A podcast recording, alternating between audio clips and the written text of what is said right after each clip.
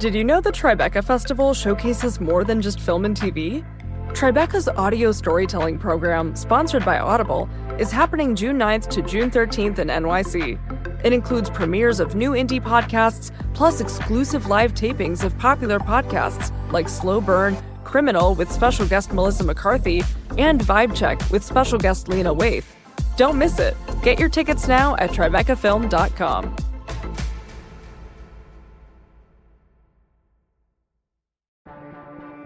Get ready to laugh out loud at the Tribeca Festival, June 5th to June 16th in NYC. Experience hilarious talks, comedy specials, and feel good films with your fan favorite comedians like Hannah Einbinder, Judd Apatow, Neil Patrick Harris, Tig Notaro, and more. You have to be there. Get your tickets now at TribecaFilm.com.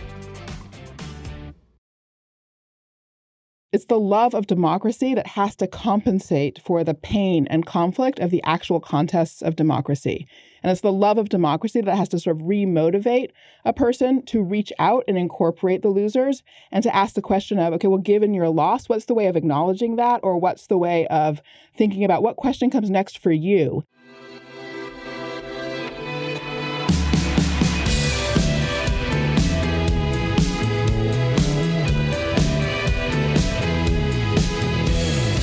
Hello, welcome to the Klein Show on the Vox Media Podcast Network. Man, this this episode is so good. It is so good. Um, not saying that about me, but but Danielle Allen She's the director of Harvard's Edmond Safra Center for Ethics. She is a political theorist, a classicist, a philosopher. She is the lead investigator on the Democratic Knowledge Project. Uh, she's the author of a bunch of amazing books, um, including recently Our Declaration and Cuz. But uh, a couple years back, this amazing, amazing book called Talking to Strangers, uh, which we're going to talk about a lot here. This is going to be Talking to Strangers week on the Ezra Klein Show. We have another author of a book called Talking to Strangers coming in just a couple of days. But I've been following a bunch of threads in the past couple months about democracy on this show, about political democracy, who can vote and how we participate, about economic democracy, about what kind of control we have over our economic lives, and then also about democratic practice. How do we live in a democratic way? How do we relate to each other inside of a democracy? How do we see each other as fellow members of a democracy? What does that mean to do? And Allen just somehow was able to bring these together for me in a way that just clicked a bunch of stuff into into place in a really in a really lovely way. It was a real joy to do this conversation, as I think you'll hear.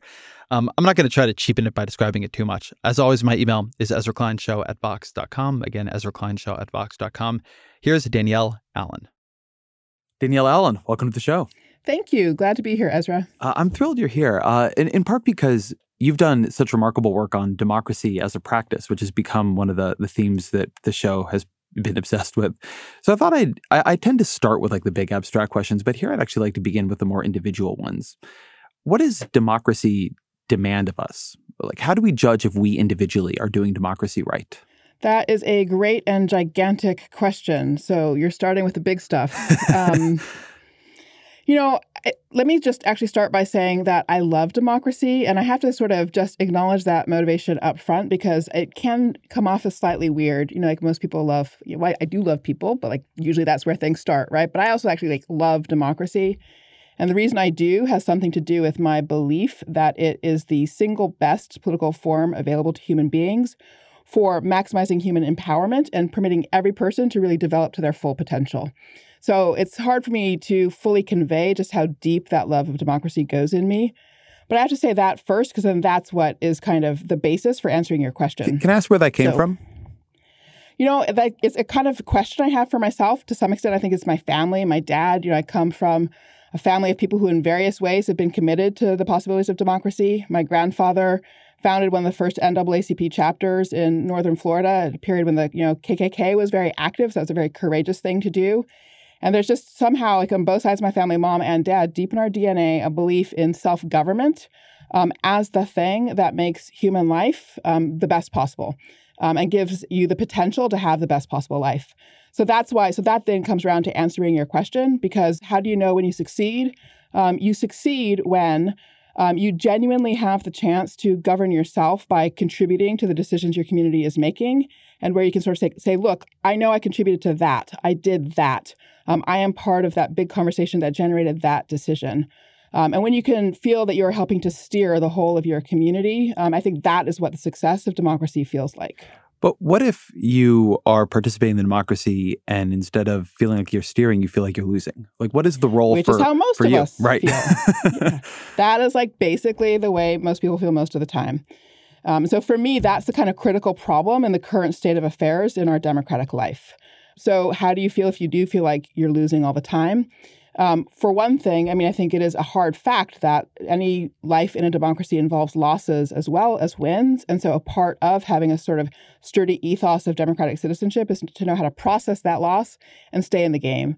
But in order for that to work for people, the game has got to be worth playing. Um, which means that over time, you know, you got to win some as well as losing, and there's got to be a sense of sharing and a common enterprise um, where wins come round again. Um, and so, if we can't build a system that has compromises and turn taking in it, then honestly, like there's no reason for anybody to be committed to it. So that's sort of the hardest part, I think, about democratic life is the thing itself, the mechanism we're operating together, has to actually be worthy of our energy and commitment because democracy does ask a lot of its citizens. So you have a, a, line or two lines, I guess, in your book, which is wonderful and I recommend very much to people talking to strangers. And you write, Thank you. The hard truth of democracy is that some citizens are always giving up things for others. Only vigorous forms of citizenship can give a polity the resources to deal with the inevitable problem of sacrifice. And that tension right there between giving something up and how do you get paid back if you're not winning the fight you thought you were in feels like the the the, the nut of a lot of our current political problems to me. So I wanted to to start this part here. How do we define sacrifice?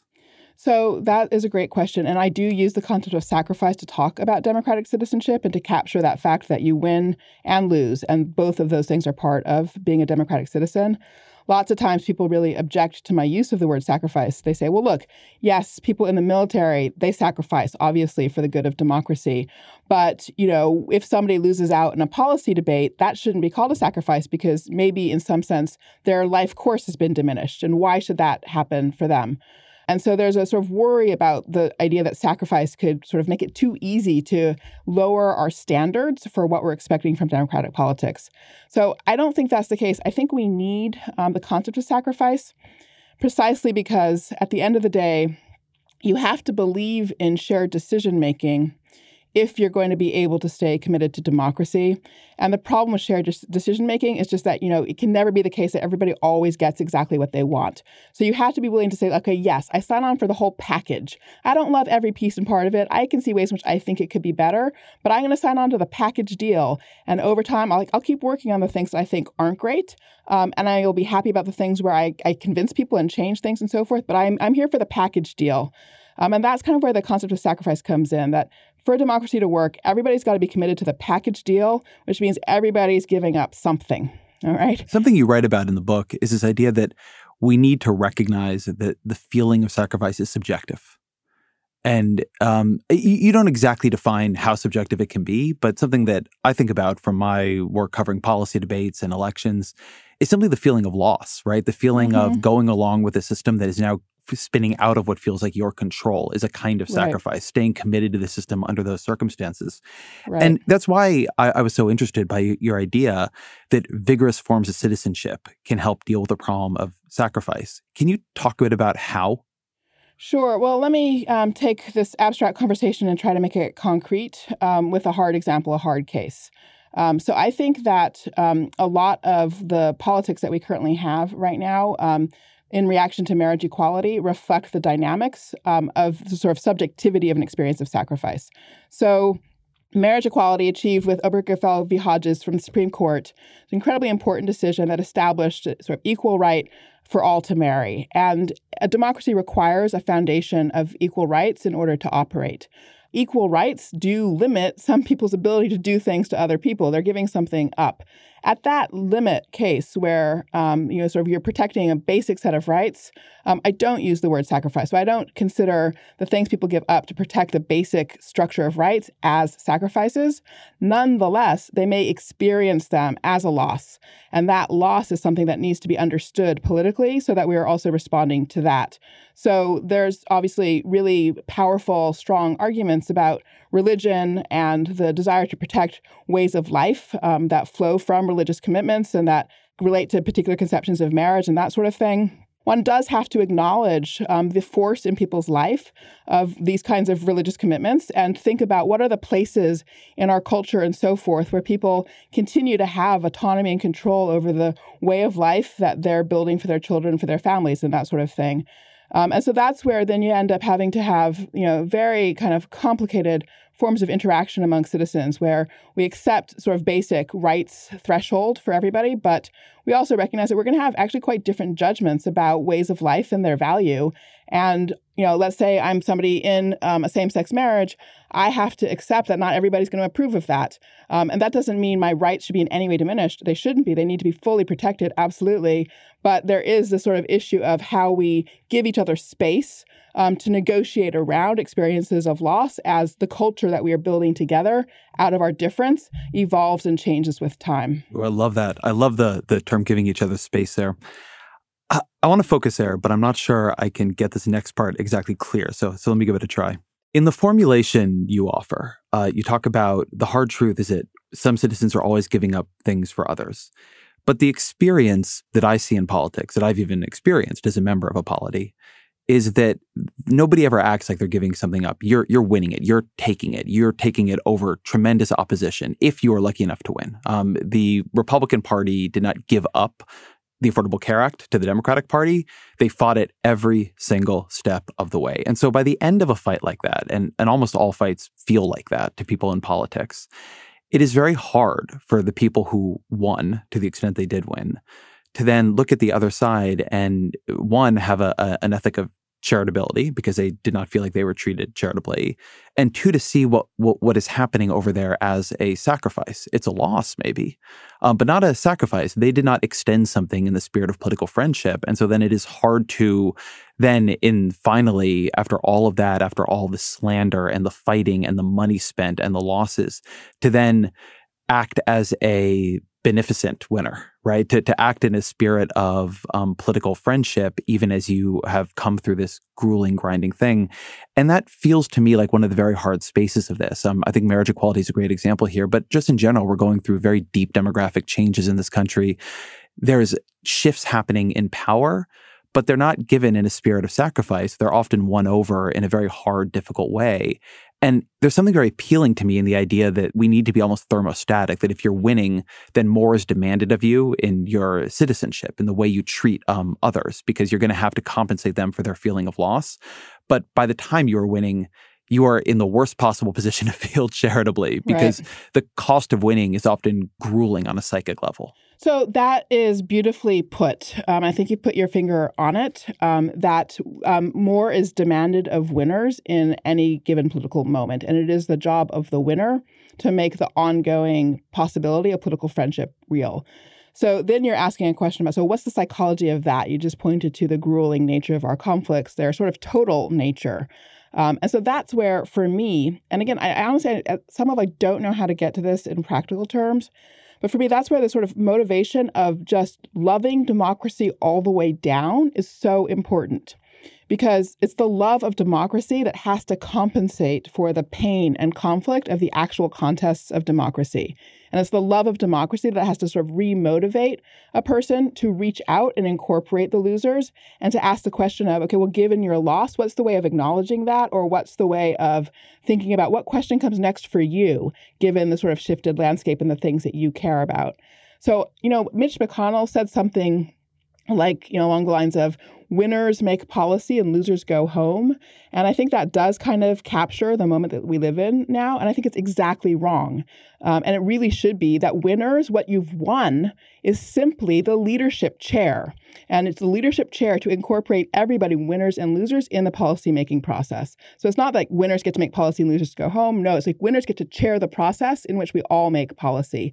And, you know, this will probably seem like a stretch, but this is like Lincoln at his greatest, right? Is sort of that's why it is, you know, with charity for all and so forth, um, because he's the winner and it's his job to rebuild a process where he's just chairing something but pulling everybody into the process. Um, and again, you know, he, I believe, was motivated by the deepest possible love of democracy. And there is a real psychology to that love. And again, it's a love that connects to that feeling of human empowerment that democracy makes possible.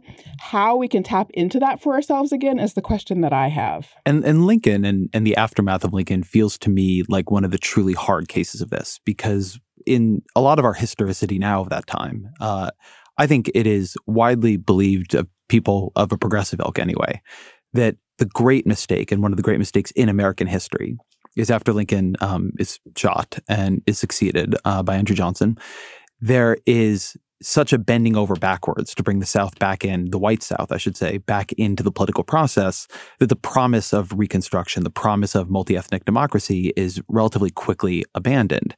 And you could look at this from our perspective now, um, and, and the conversation we're having now, on the one hand, as an effort to compensate what is a tremendous at that point um, loss among uh, uh, among the losers, and on the other hand, is a great injustice because there because there was truly at that moment a fight that did not have uh, necessarily positive sum ways to resolve it. So how do you how do you think about that in this framework? You're absolutely right, and the end of Reconstruction was a moment where I think it's the you know, the politics of that are complicated. I'm not sure that the um, motivation for it was really bending over backwards. I mean, in some sense, what Lincoln left behind was a pretty tough regime, and the problem was that his kind of tough love picture um, was abandoned for the sake of very, you know, nuts and bolts kind of electoral gain.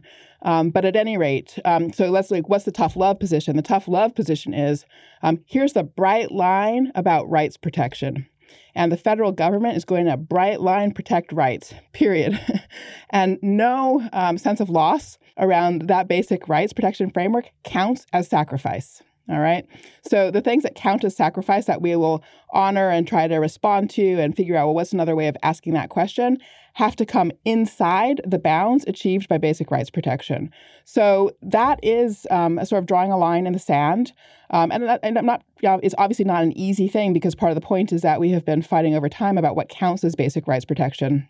But the fact of the matter is, that question has been clear for a very, very long time, um, and that's one where, at the end of the day, we, um, you know, really have to be grateful for the way in which the civil rights movement um, ended Jim Crow and put very clearly on the table. Um, you sort of with you know finally the full application of the Equal Protection Clause, um, clarity about the sort of basic rights framework that the federal government will guarantee for all, thereby delivering, as per the Constitution, protection of Republican government for everybody. Um, and that one is just non-negotiable. But it's non-negotiable for a good reason, because basically, if you can't guarantee that for everybody, you don't have the thing you claim you're building, namely democracy or republic, whatever you want to call it. So, you know, there's non-negotiable, no question about it.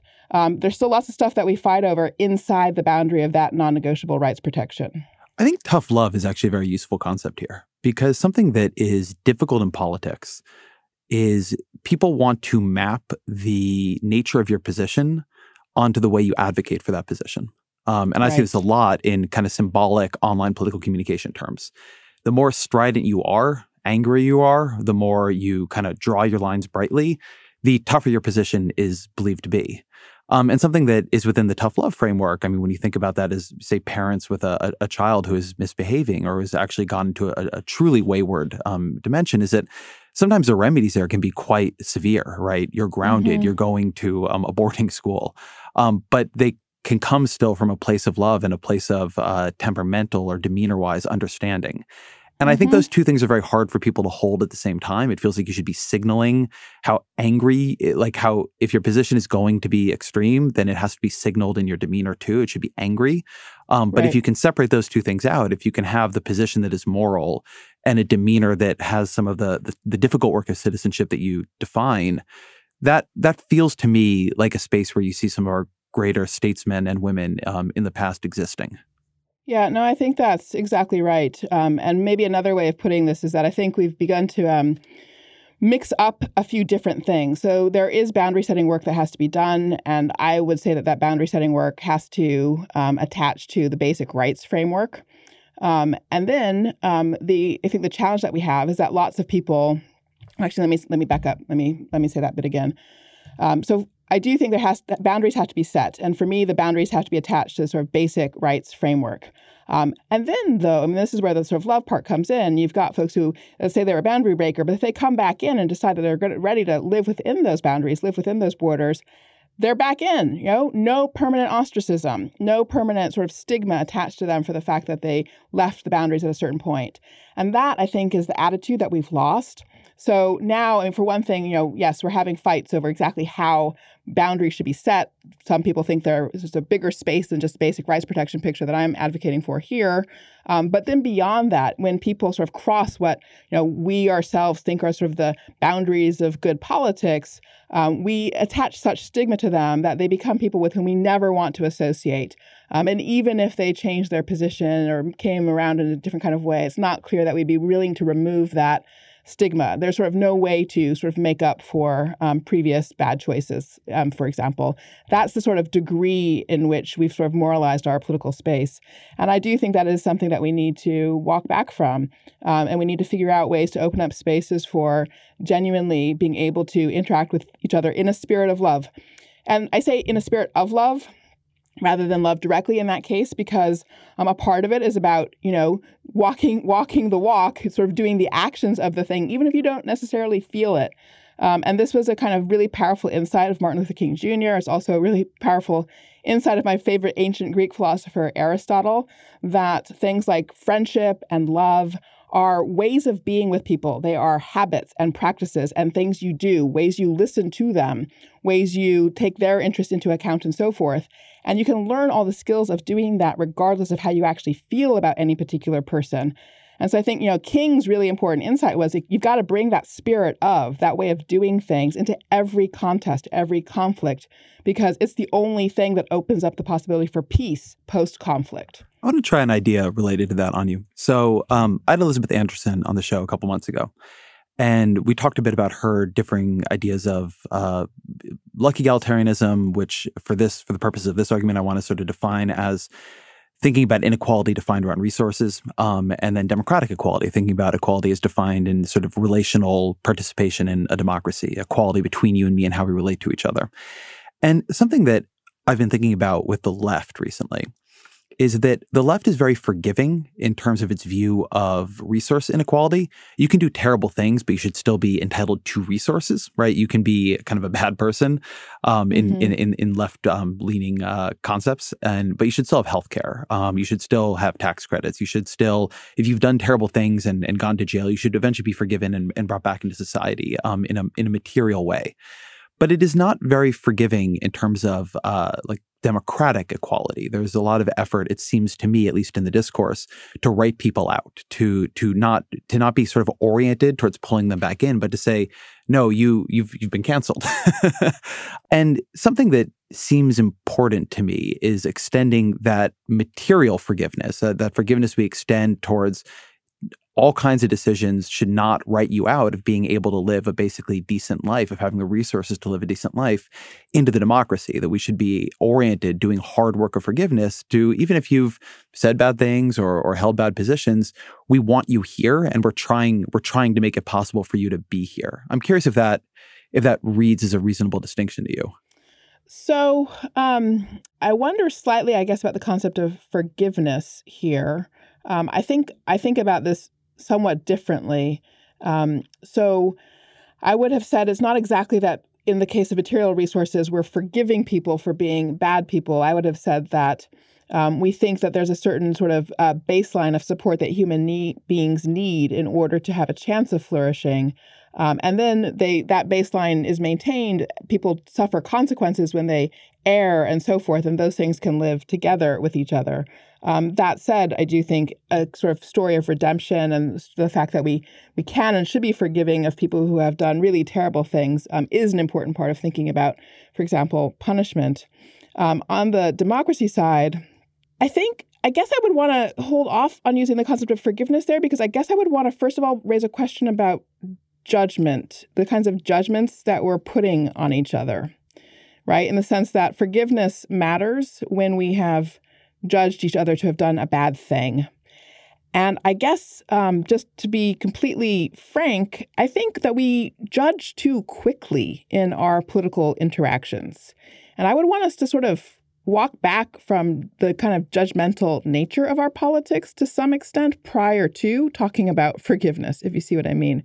So, in other words, this is where it matters to me that um, you know sort of this, this principle of kind of charitable interpretation um, that you sort of start out in politics in interacting with others by trying to ascertain what's the picture of the sort of human good of human value that's motivating this other person even though it results in an action that I think is abominable. You know, they treat women, you know, women this way or um, treat minorities in that way.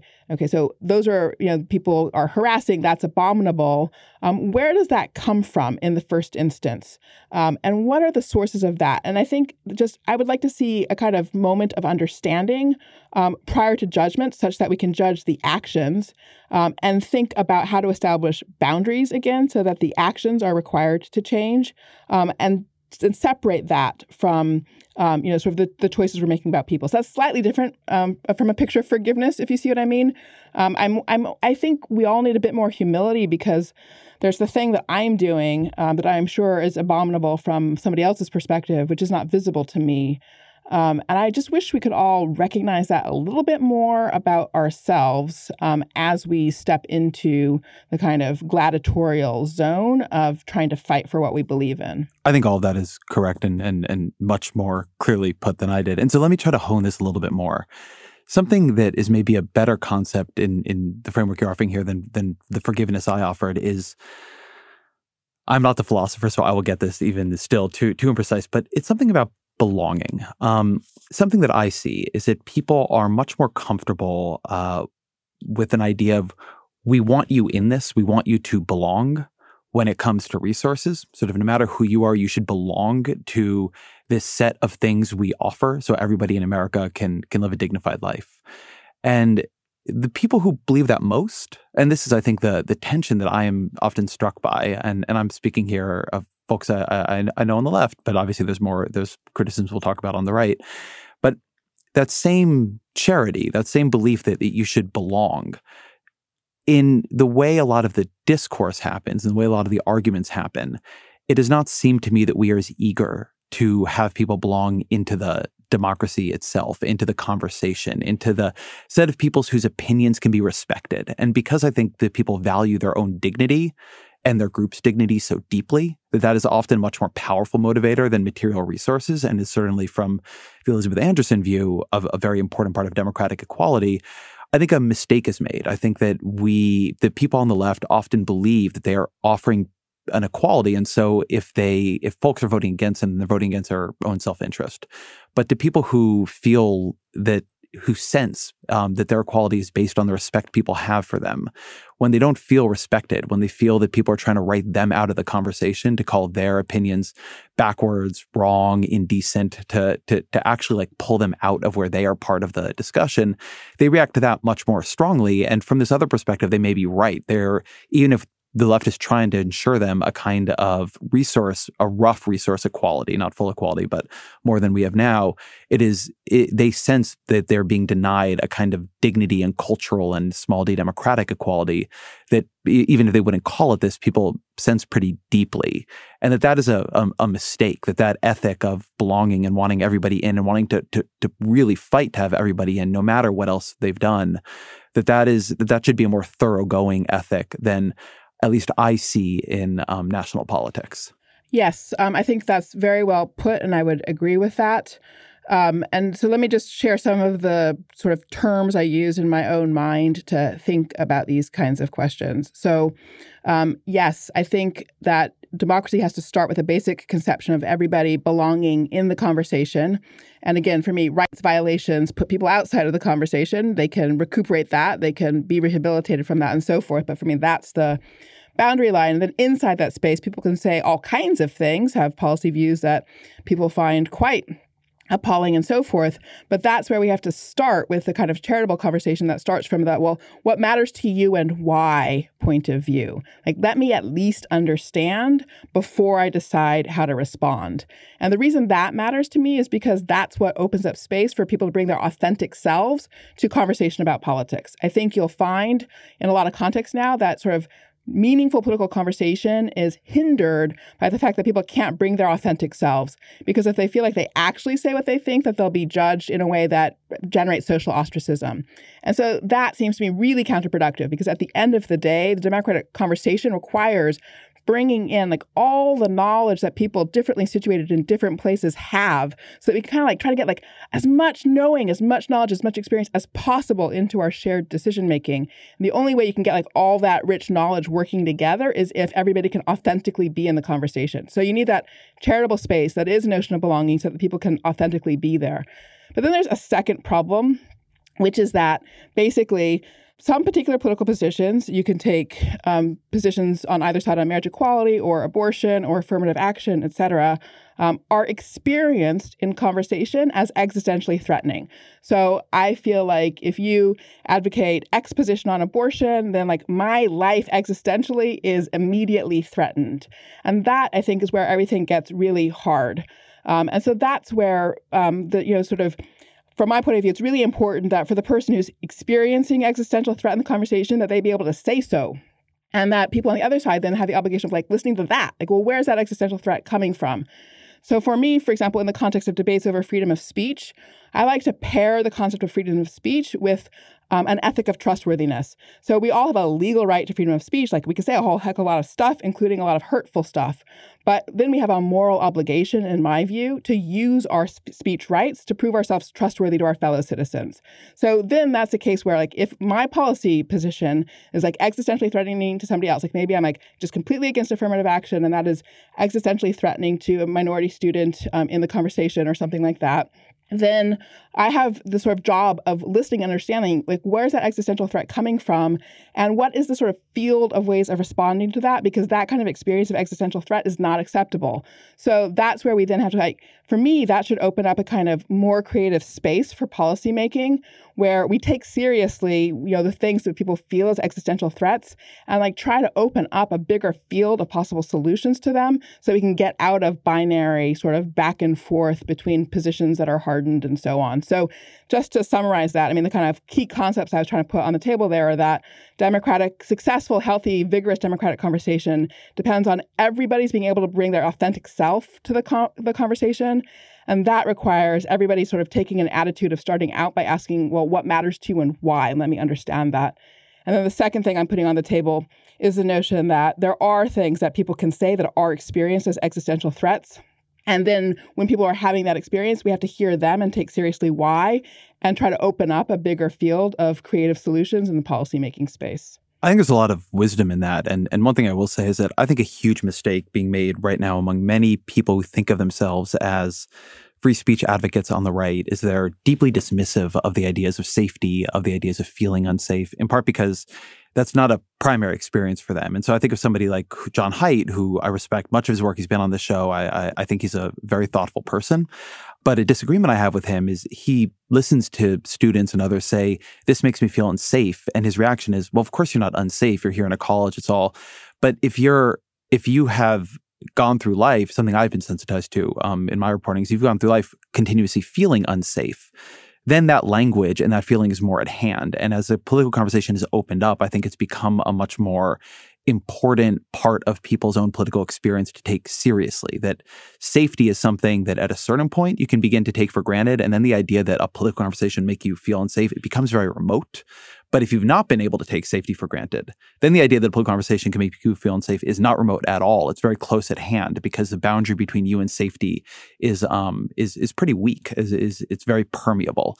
And and that's a place where I think that our conversations right now have gotten very complex because on the one hand to, to your point i think that there's a tendency on the left to write people out by saying you're being you're you're being rights violating maybe when you're not but also mm-hmm. you're being um, offensive uh, mm-hmm. you're, you're you're making me feel unsafe and then a tendency on the right to write people out by saying, on the one hand, you're practicing a particularistic form of identity politics that denies the ability to have democratic debate, which I think is a basically ridiculous concept, but nevertheless is, is a common argument.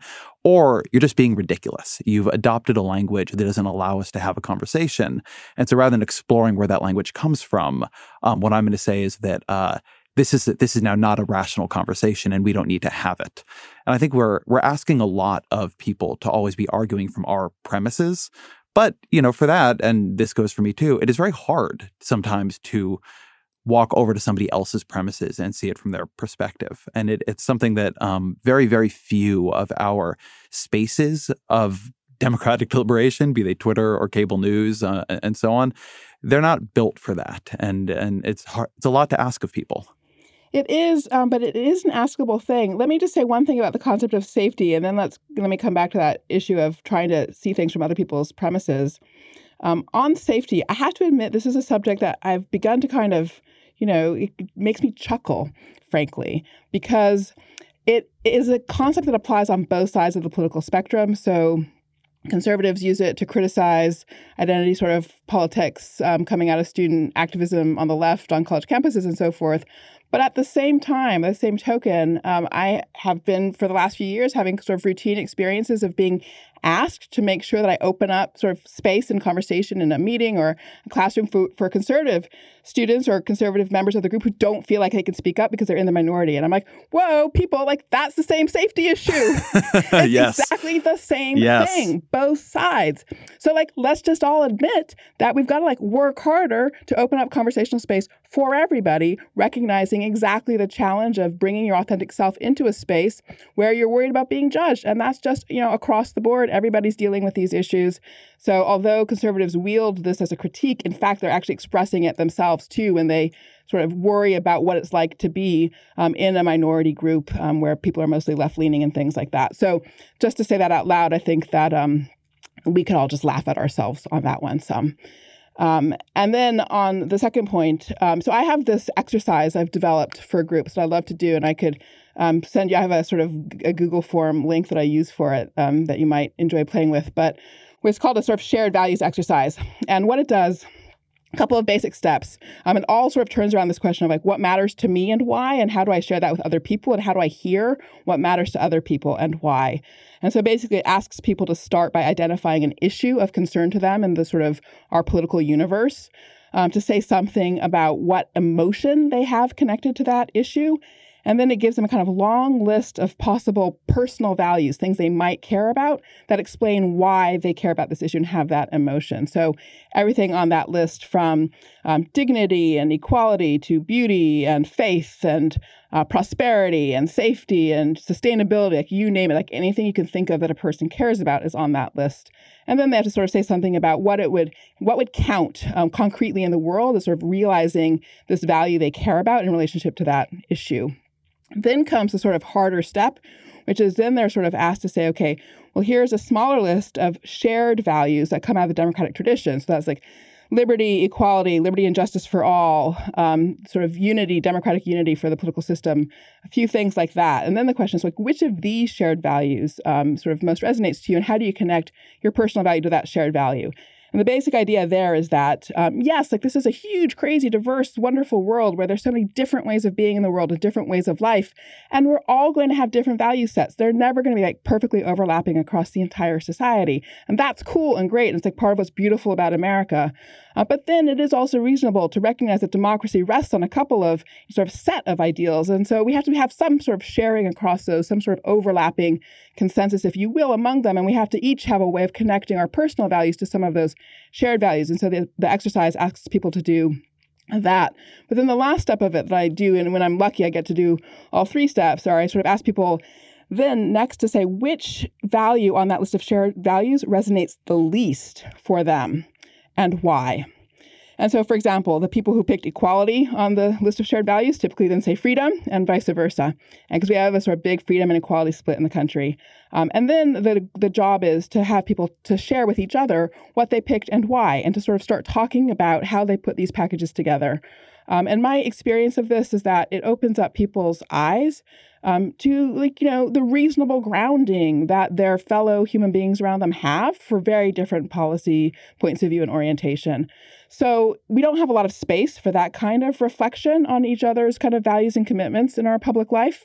Um, it would be great to have more space. Um, I've been experimenting with it in a variety of different sort of settings and places, uh, different kind of gathering groups, nonprofits, groups of teachers, groups of political officials. Um, groups of scholars and things like that. Um, and I find it sort of every time I get to do this exercise um, incredibly rewarding. So I, I want to go back to something else you were talking about uh, that the the need to somehow ground a respect for democracy or a love of democracy in these conversations with also the stakes of it. Um, I don't know if you're familiar with the the Infinite Finite Games book and and, and that whole concept set. I am not. So fill me in. So there's a guy named James Carse, and he wrote a book a number of years ago. Very, very strange, fascinating book. It's very, uh, it's like a set of koans almost. But the idea is that there are infinite games and there are finite games, and infinite games are games where the the, the point is to keep on playing forever, and finite games are games where the point is for somebody to win. Uh, and you know, some things are an infinite game, like democracy itself. The point in, in democracy, in American democracy, is for it to keep going, for it to mm-hmm. not collapse into like a warlord state. Um, but within that, there are a lot of finite games, whether or not you pass the Affordable Care Act or rejoin the Paris Climate Accords or, um, you know, pass abortion laws or whatever they might be. And one of the, the things that seems to me to be very hard about attaching people to an ethic of democracy and to uh, a, a connection to democracy is that the finite games have very high stakes. I mean, they really are life or death, whether or not we go to war in Iraq, whether or not we end the death penalty. And then asking them to take a step back and not pursue an all out form of play uh, norms breaking, boundaries breaking, extra political even form form of uh, of, of effort to win um, requires a lot of attachment to the idea that you're in an infinite game too. Except that for you, the game may not be infinite. For you, the game may be actually life or death, or it may be life or death for people in your family, or whether or not your spouse gets deported, or a hundred other very severe potential consequences. Um, and and that that seems to me to be one of the the real nuts of all this right now. That as the stakes of American politics are getting higher, as we become more polarized, as the parties and coalitions become more different and are pursuing much more different uh, visions of the good life, that asking people to keep looking at it as an infinite game when the finite stakes are so high is really tough. Um, and it's on the one hand, it it is necessary, but on the other hand, when you end up in an argument about this, and I often do um, in, in, in my line of work, it is very hard to make the argument for treating it um, for for trying to take a step back and not use every tool at your disposal, given um, the the tangible right now stakes, as opposed to that abstract idea of democracy still being healthy in fifty or hundred years. Right. That is a super helpful framework. Um, so thank you. Um, it does capture exactly what we're talking about. So I guess there are a few different things I would want to say about it. Um, the first has to do with infinite games and the fact that infinite games are life and death. Um, so let me, that'll be the first one. I'll come back to that the second one, but just to name it, the second one then is about how do you lower the stakes of the finite games? And I think both of those things are part of responding to the dilemma that you've pointed to. So on the infinite games piece, um, there's a long, long history behind this, but it is the case that um, we, I think, have come mistakenly to prioritize what we think of as substantive justice outcomes, even um, above democracy. So, for example, um, we do prioritize issues of distribution of wealth um, above making democracy something that lasts. And you can go down the line for any given policy area. We prioritize healthcare, we prioritize climate, et cetera. We prioritize a whole long list of things above democracy. And in some sense, that's because those do, we feel the pressing urgency, the pressing sort of life and death urgency of those. But the fact of the matter is that democracy is also life and death. Um, democracy is the political form that is most protective of life um, over the long term.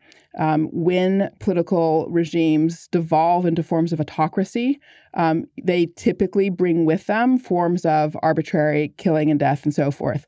Um, so at the end of the day, the infinite game is a life and death game. I mean, the problem is the timescales of the life and death are not as immediately apparent to people.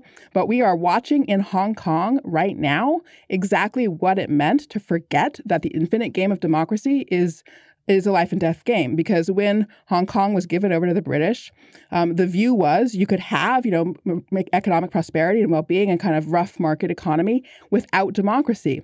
But the fact of the matter is, you give up democracy, you give up everything at the end of the day, you can't protect any of that other good stuff. So, from my point of view, we actually have to like a lot of work to do to rebuild understanding and recognition that the infinite game of democracy is life and death and should have the top place on our agenda. It should be the first policy item on any presidential candidate's policy platform, from my point of view.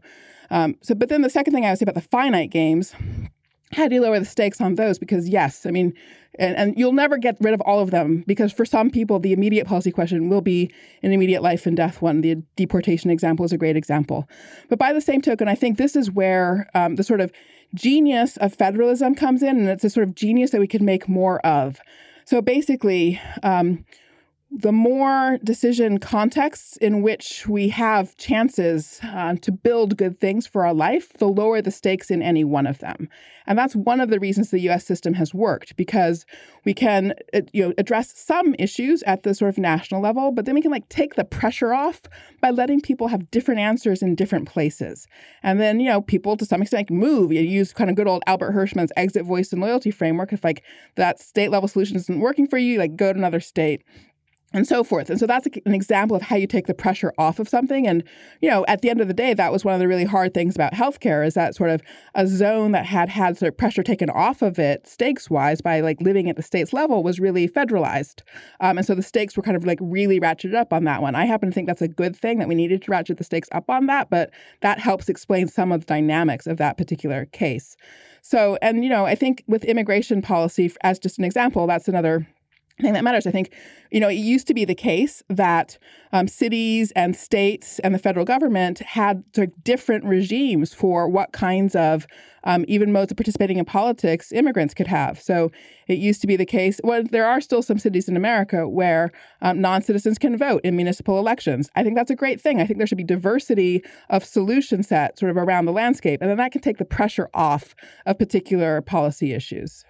Yeah, I think that that question of when do you move towards federalism can really help here.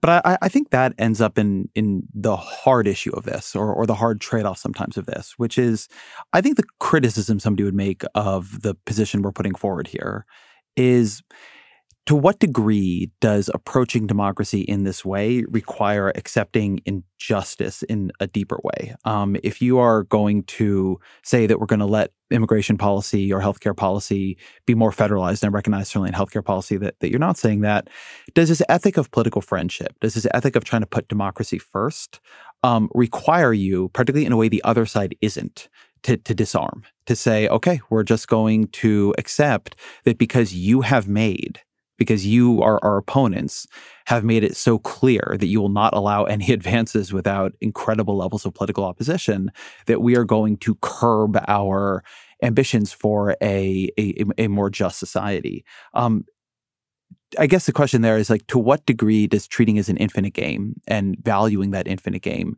put you at a disadvantage in the finite games, and in so doing, end up creating a like a structural imbalance in the whole point of the democracy in the first place, which is hopefully uh, bettering people's lives, but also giving people the agency to better each other's lives. To what point are you then giving a kind of veto power to the worst actors? So, um, lots to say here again. As it happens, I'm working on a book under the working title um, Justice by Means of Democracy. So, one of my personal intellectual ambitions is to break through the view that justice and democracy are trade offs with each other. So, that, there's a sort of really long, sort of theoretical story behind all of that. But um, just to um, try to sum up, um, basically, at the end of the day, I think that democracy, if especially if you can build a structure where there are lots of decision-making spaces, um, will yield more solutions, more broadly supportive of human flourishing than other forms. So that if you win a justice game, uh, a justice gain in a non-democratic way in a particular context, you do so only over the, you know, sort of for a short term or in a non-durable way. So that is what feels like a justice gain now um, that you've sort of forced through and sort of broken the democratic apparatus in the process um, won't last. Um, can, so can I ask of, you about that? Sure. Um, how do you take the marriage equality example there? So say more like what do you mean exactly by well i think the i think the criticism you hear from people on something like marriage equality or or differently on roe is that you had a impo- a non-democratic imposed solution there. So instead of it being passed or or put into the states, where some states might you know uh, allow for marriage equality and other states would not, instead the Supreme Court just said one day there's a constitutional right to gay marriage, and that what what many people would say, sort of in a framework, I think a little bit like the one um, you're putting out, is like that was the problem. And on the other hand, that that victory looks very durable to me. It, it looks like it um, activated something that is going to be very hard to put back in the bottle. And so I'm just curious how you see that example, sort of one of the bigger rights um, advances in recent eras, but coming at least ultimately in the way it truly happened in through one of the least democratic institutions in American life. So I would actually disagree with you about your, your, account of what happened with marriage equality. Actually, I see it as, in fact, a democratic um, example, a beautiful democratic example. And Heather Gerken at Yale Law School has written really effectively about this. But basically, the courts actually, you know, lagged behind policy changes at municipal and state level. So there was a policy cascade underway, and alongside that, as you, I know you know, um, you know, massive changes in public opinion. Um, and those massive changes of public opinion were the result of really um, concentrated, intentional work on the part of marriage equality advocates, who they they you know changed the frame of argument, um, really stressed the issue of equality of rights, um, changed their approach to the question altogether, and really transformed American public opinion. Um, Deva Woodly at the New School has written brilliantly about that second point.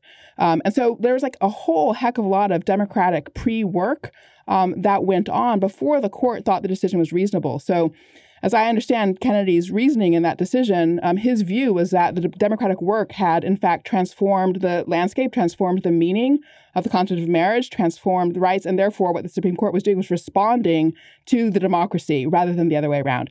I think that is an accurate description, description and is what will make that particular change durable. That makes a lot of sense. So I apologize. I interrupted you on that. So you were going on to some of the theory of the book. I mean, you know, the main point is just so. I mean, actually, the marriage equality example is a really good is a good one because the point there is that there was all of this democratic pre work. And what that democratic pre work did, among other things, really importantly, was change the culture of the country. And in changing the culture of the country, it anchors um, a durable change, as you just yourself um, also pointed out. Um, and that's one of the benefits of the sort of well functioning democratic process is that at the end of the day, when you get change, it doesn't mean that there's no loss. There's there will be sort of backlash and reaction and things like that that also have to be responded to and understood. Um, and you know there will be new kinds of legal questions that emerge that so people continue to contest. It's sort of very dialectical, but there will be a durability to it because of that preceding democratic process. And so then that justice gain will be permanent. Um, whereas when things are just sort of handed down um, with you know sort of autocratic leader or lots of young people these days just sort of say they wish that there'd be like an engineer like a technocrat who's like deliver solutions and so forth. Those things won't stick. Um, and again you know I, I, do think hong kong is a really important example right now where um, you know there's sort of this extradition policy that comes down from on high um, and in that case, like, no, that's that's an injustice. I'm not suggesting that's an example of a kind of justice policy delivered sort of through autocracy. But the point is the fact that you know citizens in Hong Kong were sort of exposed to this sort of this nature of legal change. It flows from the fact that they had, as it happened, you know, been required to, forced to, chosen with sort of complicated mix, sort of give up democracy as the bedrock um, for their framework for pursuing justice and contesting justice issues. The the view is that uh, what democracy does is um, require that all affected be brought into a process of conversation, and in so doing, gives us a sort of epistemologically stronger foundation for decision making, as well as a culturally more durable foundation for decision making, so that you can more sustainably over time achieve just outcomes for a broad population, secure safety and happiness for everybody. Um, that's the sort of argument um, of the book by and large, and it is a matter of um, sort of rethinking what what counts um, as a justice win. That's really that's really helpful, and, and, and so let me ask about another example in this. Um, and to to put my cards a bit on the table, I'm caught in the thickets of an essay trying to work through this myself, and um, hoping you can help me through it. um, but but one of the things that seems is a rele- seems a relevant question here is how do you read the legacy of Barack Obama? Uh. So Obama as a politician um, yeah. in 08 comes in with a, a I think a lot of people have forgotten how central this was to his political appeal, but he's making an argument about changing American politics, right? Mm-hmm. Hope and mm-hmm. change is, a, totally. a, a, kind of systemic change, not just a policy change. And I think more so than almost any politician, national level politician in recent American history, he's doing so and, and offering a theory that tracks much of what we're talking about here. It's a theory of citizenship, of political friendship, of recognizing that maybe the other side has a point. When you think about Obamacare, um, you know, there was a, a lot of effort in that to try to bring in industry stakeholders, Republicans, to let the Gang of Six do their operations and their work. Mm-hmm. And I mm-hmm. think something that um, has to be grappled with in both directions is one, Instead of that working, um, Obama becomes the most polarizing president until then in history, although Donald Trump takes that uh, crown a couple years later. But it also ends in Donald Trump, right? It en- not ends, but it leads to Donald Trump, right? Donald Trump is a counter reaction among um, uh, on the right to Obama, who, again, you know, to the extent that, that I think you could offer an ethic of political friendship to accompany what is a clear and visible and symbolic change in power regimes, he was trying to do that, really bending mm-hmm. over backwards to do that.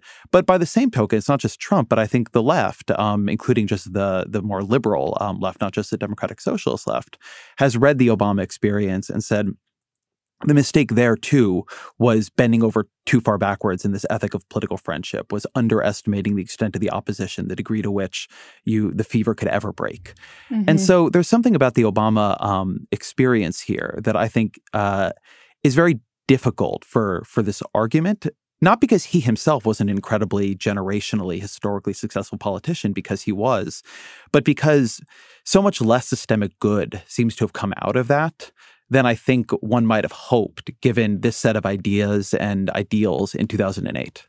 Right. So it's interesting. Um, I worked, you know, in the 08 Obama campaign as a regional field organizer. So just to be transparent about my own um, commitments and so forth. Um, I've been working on an essay too, um, trying to think about the sort of longer arc of American history and why we are where we are. And so for me, I have ended up really thinking about where we are as um, coming from a lot of phenomena across several decades. So um, in that regard, I tend not to think that the problems Obama ran into were sort of specific to him. Um, interestingly, I mean, not that he had no um, you know, he had great gifts, great talents, and so forth, and certainly also his own limits. Um, so that's part of the story. But if I were have to sort of summarize um, the dynamic of his presidency in particular, I would probably point to um, a tension um, in his own spirit between Barack Obama, the organizer, and Barack Obama, the technocrat. And Barack Obama, the organizer, right, in 08, it wasn't just Hope and Change, it was also like this incredible do it yourself grassroots campaign, right? It's like the first iteration of push out the tools so people can organize their own communities around the questions that matter to them. The sort of healthcare conversation really took, you know, got going, had legs under it because of how the campaign itself was structured and functioning. And that, you know, all honesty, I was like looking forward to seeing a lot of that um, in governance. Uh, but then, in fact, what happened, right, was the recession, um, the 2008 market crash, and so forth, the sort of terrible tanking of the economy meant that, you know, sort of, I think, reasonably so, um, Obama didn't have much of a choice other than to like give the ship over to the technocrats um, as a part of sort of saving the economy. And then I think once that had happened, there was a kind of pattern locked in where um, there's like a technocratic expertise um, sort of really led in the Obama administration. And expertise is super, super valuable. But um, I do think that there are real limits to it, and we need to sort of rethink how expertise connects to democratic politics and sort of the values direction setting of democratic citizens. So I, you know, remember, um, you know, in 2016, after Trump's election, hearing in you know a couple of different contexts from economist friends comments along the lines of, um, you know, we all knew kind of watching globalization that it would be a sort of 20 year transition but i have to admit like i never really thought about what that would feel like for people you know living through it for 20 years or what that would feel like for the particular communities caught in the transformation. And so you know i think one of the things that afflicts us is just that the sort of real disconnect between kind of technocratic approaches to policy and ordinary human experience knowledge wisdom and so forth. And Obama should have had that as an organizer, but I think he kind of ended up sort of living more in the world of the technocrats and lost that thing that he brought um, in. And so I think, from my point of view, that would be part of how I would analyze what happened. I think there's a lot of insight in that. And, and one thing that I've been struggling through in my uh, piece on this, which is, I think, very related, is that Obama at some point ended up making a choice between his priority of creating a more representative system and his priority of passing policy, needed um, even emergency policy through the system as it exists now.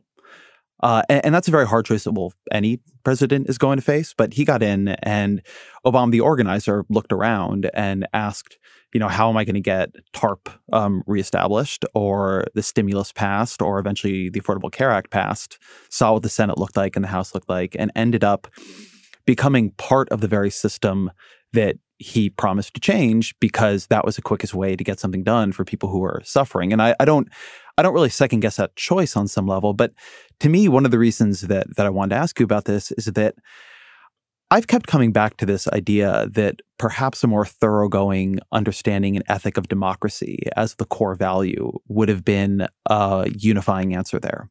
That I think that when um, politicians, and particularly here, Democratic Party politicians, think about democracy, they think about process questions like voting rights, um, which are very important, uh, or they think about getting money out of politics, right? There's a, a list of things. You can see it in H.R. 1, which the House Democrats passed as their first bill when they came into power in 2019.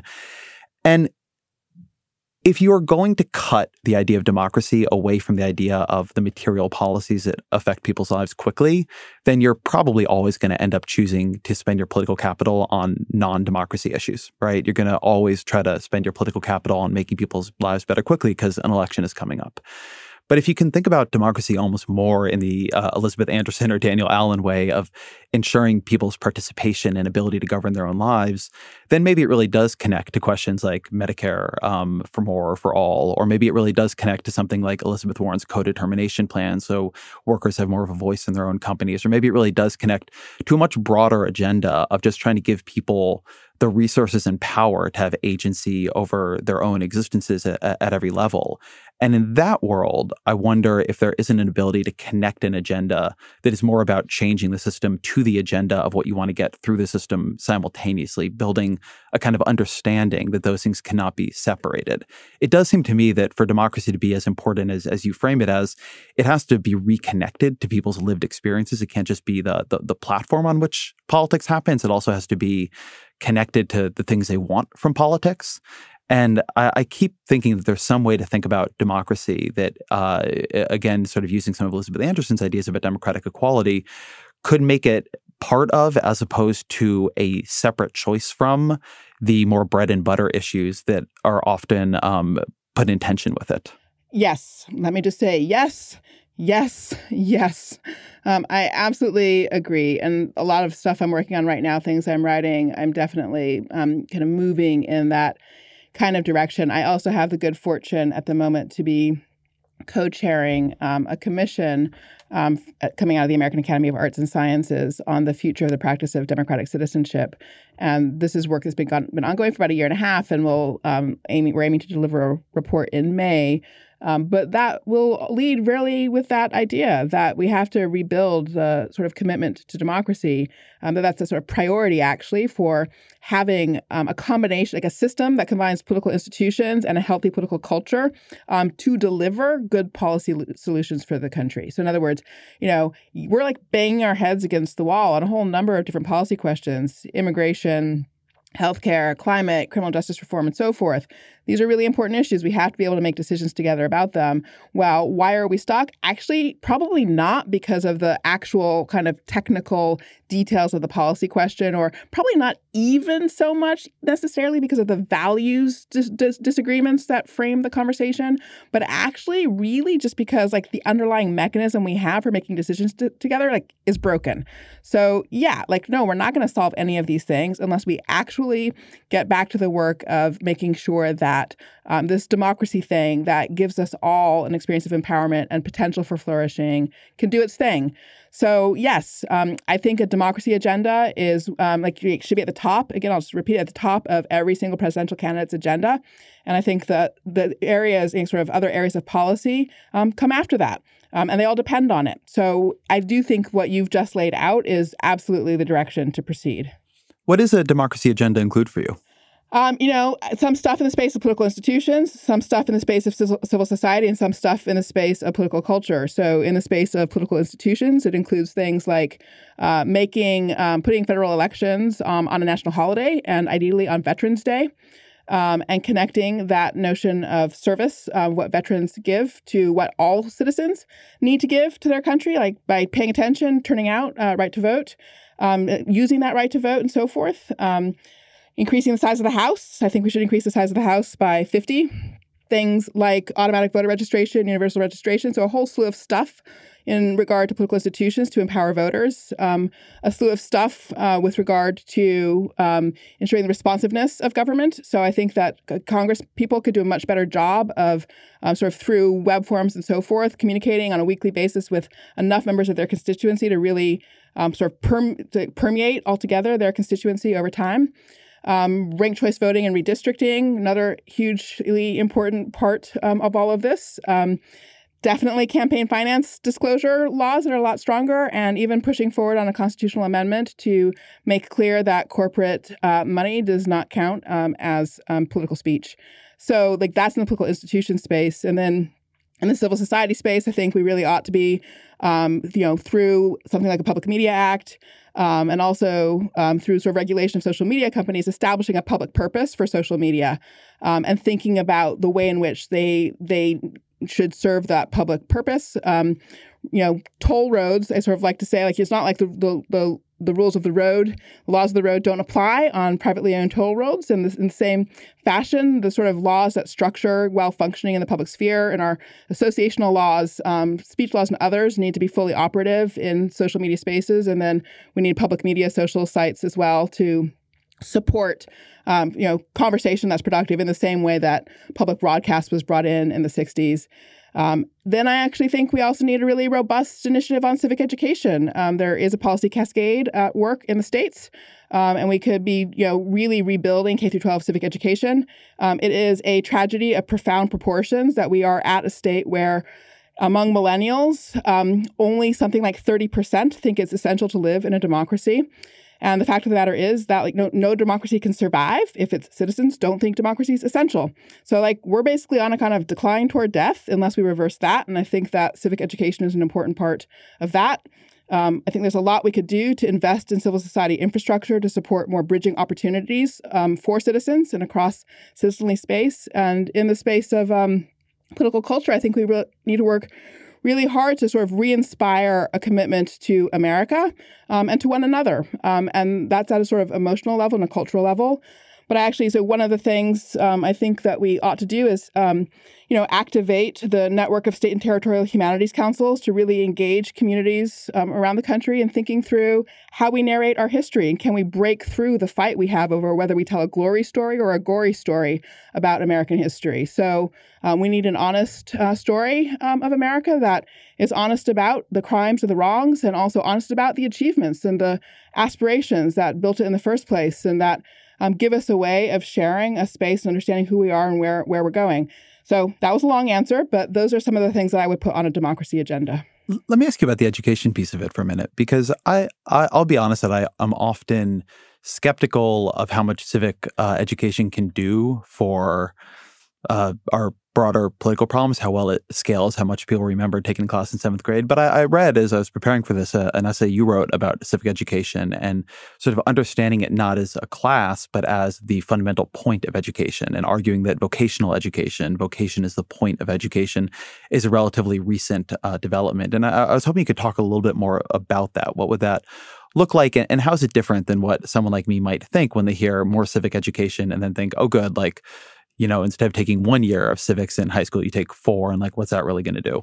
So I do think it's about having a bigger conception about what education delivers. So to succeed as a citizen, you have to be ready to engage with words, right? In sort of the first um, instance, like everything we do in politics, we do with words.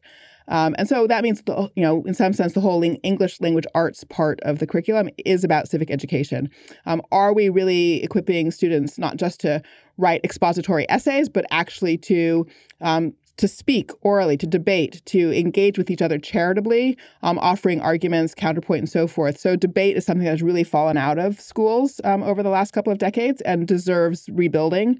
Um, and so the question is like, so yes, we're doing a lot with English language arts, but are we delivering it in a way that really supports civic capacity? The same thing is true with STEM education. It's a very startling thing that um, sort of increasing achievement for students on the STEM side of things correlates to declining civic engagement. So, the better you do on the math SAT, for example, the less likely you are to vote or write to your local elected officials. Um, so, yeah, STEM education, we need to rethink it so that it actually supports civic participation. So, it's true that I, I do think civics classes themselves have a specific role to play. And I'm like, whatever, working on curriculum and thinking about that, I think it's hugely important. But you're absolutely right that the question of a civic education is a whole school question.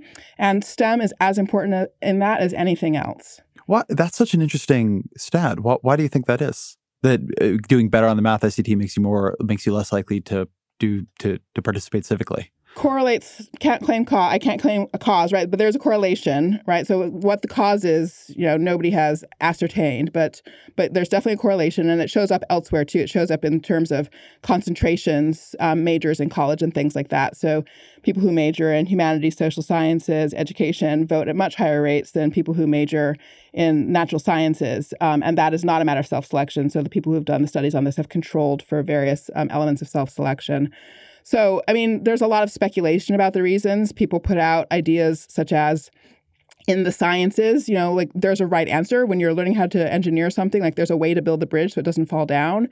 Um, and that people sort of take that expectation from the sciences and want to see a world of politics that works in the same way um, and don't understand that the world of politics is about value conflict um, and about context where there's like whatever, like at least half a dozen different possible pathways you could be on. And the path that you're going to be on is partly about the society kind of coming to cohere around a particular value directionality.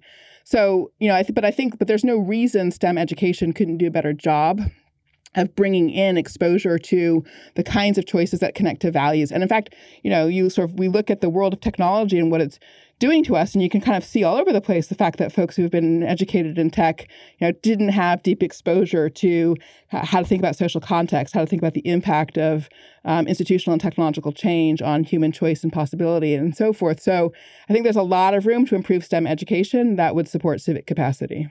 It's interesting. So i, I moved to the bay area about a year ago now and I have a lot of because I'm a political person who lives among a lot of tech people. When I'm at you know dinners and reporting and so on, I end up getting into having a lot of political conversations with people who uh, are are in these companies. And something that has struck me uh, is that people who come from I don't want to say the STEM mindset because that's too broad, but certainly from the engineering, the the software computer engineering mindset. I think something that you're acculturated to believe in that is that there is a right and most optimized answer. Right. Exactly. And for a lot of things that is true, uh, but for a lot in politics. Not only is that potentially not true because you're dealing with uh, irresolvable values conflicts, there isn't a right answer to a, a disagreement in values sometimes, but also it ends up being very disappointing because you you you end up so far from it. And so there can be a kind of retreat to these spaces where that are more conducive to if you can figure out the right answer you can apply the right answer. Um, and if you have not been accultured into some of what you're talking about, right? Taking, I don't exactly want to call it a delight, but seeing the value in the ongoing messiness and recognizing that somehow holding that messiness is part of the value, is part of the long term infinite game level right answer that uh, that it's very that it's very disillusioning if that isn't something that, that you have learned how to do. And in fact, if kind of everything you've been taught to do is about getting away from that, is about getting away from that messy, irresolvable kind of thinking, moving towards optimization. I think that politics can be a particularly frustrating place. Um, and also, your ideas of how to operate in it can end up being very. Str- uh, I don't exactly want to call it strange, but I'm constantly hearing exceptionally esoteric and strange ideas of how to structure politics such that you would get some more optimized answer in every one. And it's often a, an effort to use engineering to get the messiness out of something intrinsically messy in a way that I think uh, just doesn't end up working. Yep, I recognize all of that. So, what I like to um, say about that is, um, as I see it, the issue is that um, when people are working on optimization, they can do that because the priority order of the values relevant to the space has been set, right? So the first step is you order the values. And often in sort of tech context, the sort of top value is efficiency, right? Or there will be values about um, sort of profit maximization and things like that. But the point is that the technical problem that has to be solved is optimizing in relationship to a value set where the values have been put in a single order and that's stable and it's not going to change.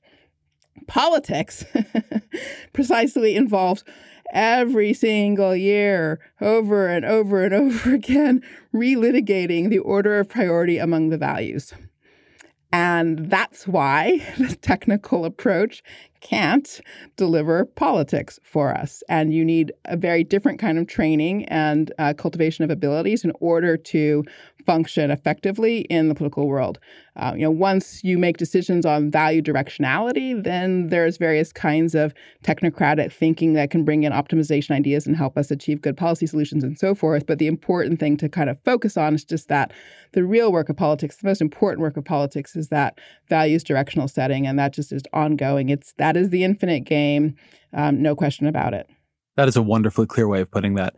There's a, a left critique that I want to engage here which is we've been talking a lot about political democracy. The the democracy agenda you just put forward is is very much focused around political um, culture and institutions and democratic uh, activity in, in, a civic way. But the argument is there is no democracy uh, without economic democracy. And so first I'm curious how you how how you think about that argument, how you think about the left critique that that folks sort of like you and me focus too much on political democracy and focus too little on the underlying question of economic democracy, which is necessary both for agency over your own life, because a lot of your life is lived in, in economic spaces like your workplace, but also for some semblance of uh, equal participation in civic life. So, um, you know, I think that they're right, to be honest, that any strong account of political democracy has to answer economic questions and social questions. And that's really the project of my book. So it sort of proceeds by making a case for the prioritization of democracy um, and then moves from that to make a case for a sort of set of principles. So partly there's some connection to the work of a philosopher called John Rawls. Um, and I'm sort of replacing his difference principle with a principle um, I call difference without domination. Um, anyway, and so there's a second of the book that set of the a portion of the book that focuses on applying that principle to the social space, and then a portion of the book that focuses on applying that principle to the economic space. Um, and so basically, the way I think about it is that um, what one needs for political economy is to build a frame where you ask the question um, what do we need to do to ensure that this economy is maximally empowering of the population in support of their democratic empowerment? Um, and so that question, actually, as it happens, is very like the question that George Marshall asked um, when he had the responsibility for thinking about the reconstruction of Europe.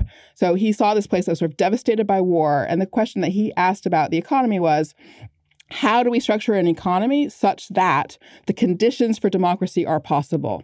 So it's not sort of how do we build the whole thing and build democracy, but it's like, you know, what do we know about economies um, so that they can be built in ways that empower people?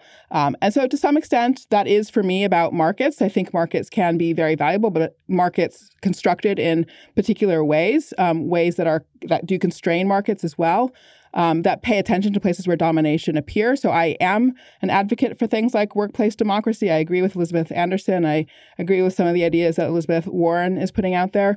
But I also think it's about a focus on production first, you know, sort of, and, and, or Jacob Hacker, who talks about pre-distribution. So it's not starting from a question of like, how do you distribute um, the fruits of a sort of necessarily highly unequal economic system? It's more about how do you structure um, a system in the first place such that it's generating egalitarian outcomes. Um, and, you know, in terms of like rebuilding that sort of healthy, strong middle that has always been an important part of any kind of stable democratic society. So I would also point you to a really great um, essay, I think is available online right now, sort of work in progress by Dani Rodrik and um, Charles Sabel called The Good Jobs Economy.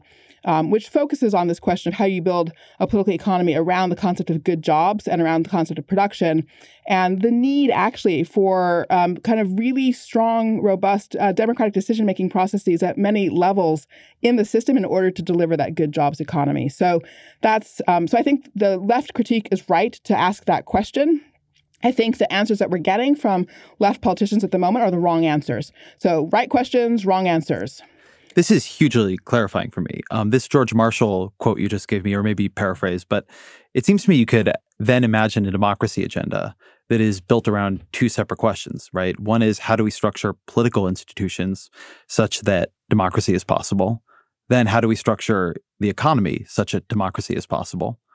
Um, and then you could even imagine like how do we structure civic education or the civic space such that democracy is possible. And I recognize they all depend on how you define democracy, but the idea of all of these things being uh, motivated by uh, an effort to create the conditions in which democracy can actually happen it seems sort of like the like a like an underlying value that can unite a lot of things that are often i think incorrectly left separate Yep, no, that's exactly right. In fact, I should probably say out loud the fact that sort of my first pass at this argument is coming out in book form in, in German as it happens um, this coming spring um, under the title Political Equality. But um, but yes, that's exactly right. I mean, the only difference that I would um, make would be to say that you know you ask the question about how to structure political institutions for democracy then you ask the question about the economy how to structure it in support of democracy uh, but then there's also a question of how do you think about the social world and organizing it in support of democracy and i think in addition to questions of education um, there's a lot that we can do about how we um, help organizations um, evolve in support of democracy so you know you look around um, our social world our world of nonprofits and 501c3s everything from colleges and universities to um, well, for profit firms as well, insofar as their social org- or, um, organizations. The, the, whole world of social organizations could uh, function in ways I think that are more supportive of democracy. And this is. It sounds to me this is part of where your focus uh, in your democracy agenda on the media, both the journalistic media and the social media space, comes in. Yes, absolutely, exactly, exactly. Yeah. That's right. Or another example would be I sort of um, did some work for the City of London to help them think through about sort of how does a city think about um, building um, conditions for flourishing for an incredibly diverse population. Um, so, a diversity agenda is relevant here too. Um, and I think a diversity agenda can be a much more exciting and energizing thing um, when you recognize that what it's doing is um, opening up the possibility and value of democracy by activating um, the resource represented by the human capital assembled in our, our great cities, on our university campuses, et cetera.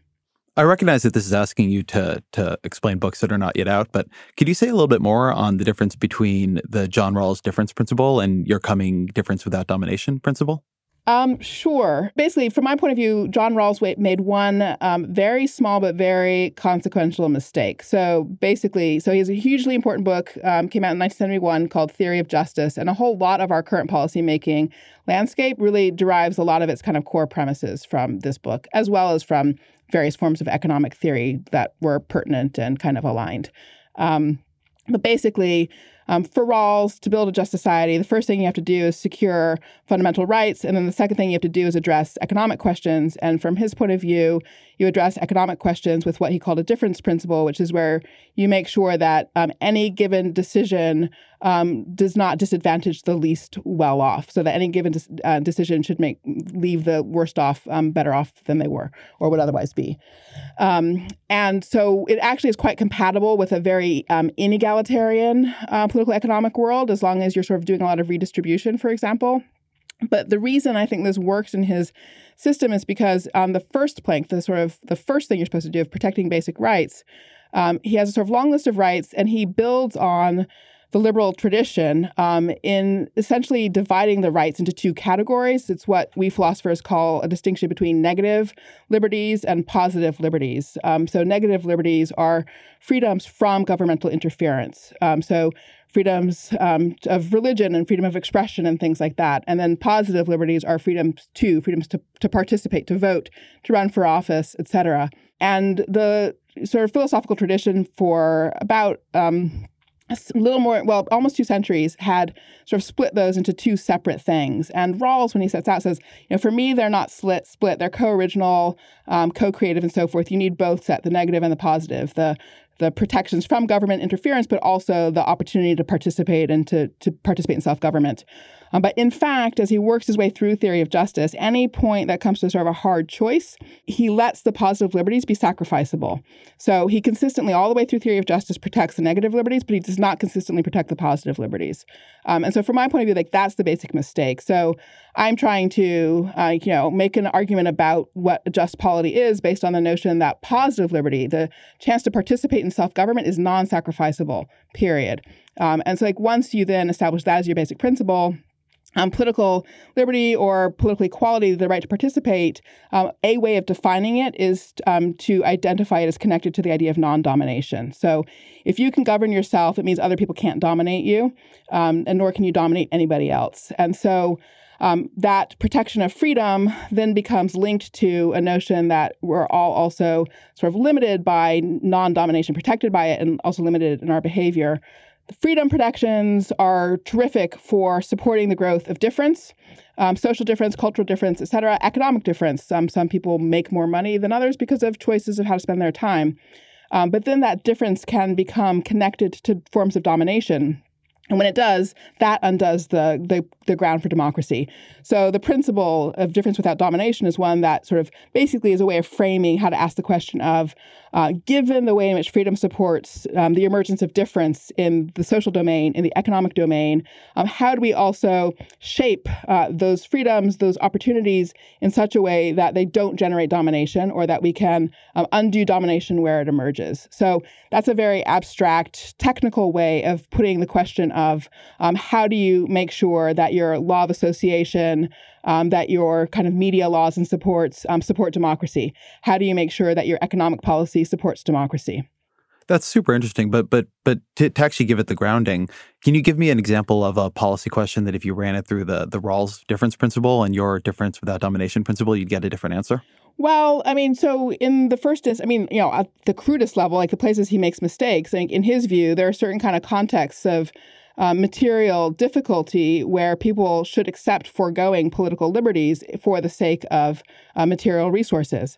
Um, so, you know, and that, you know, he sees that as um, a place where it's not the just society, um, but you know, it's in fact it's it's a non-ideal society. But the point is, like in a non-ideal society, he thinks it might be okay that you know women don't have the right to vote in this particular non-ideal society because the conditions, you know, the, the need to advance material conditions sort of takes precedence. Um, that's what I disagree with. I think that um, this, it's the political equality for all that's non-sacrificable.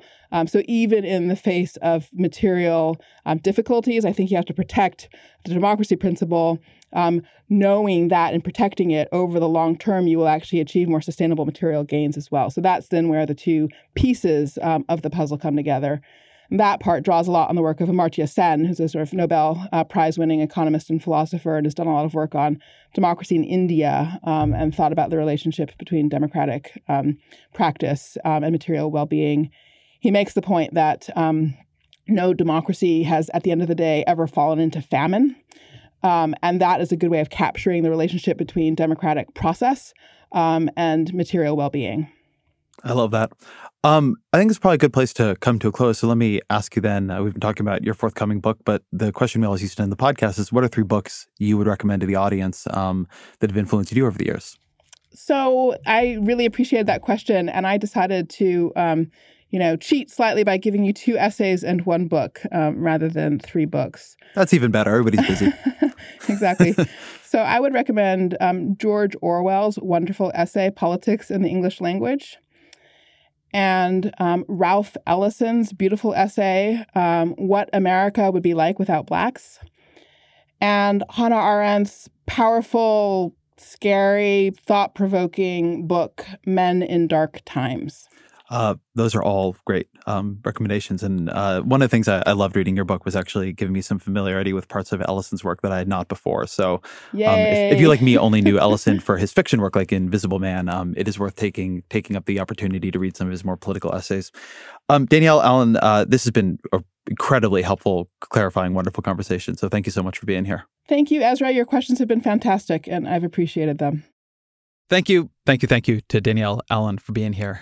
Uh, I have recently asked a couple questions at the end of these uh, uh, that you can answer by email. I've gotten amazing emails uh, in, in, response. I'm going to do it again here, which is this podcast, this conversation was very heavily about democratic practice, sort of about about understanding yourself as a member of a democracy, not just living in one, but but actively acting as a member of democracy every day.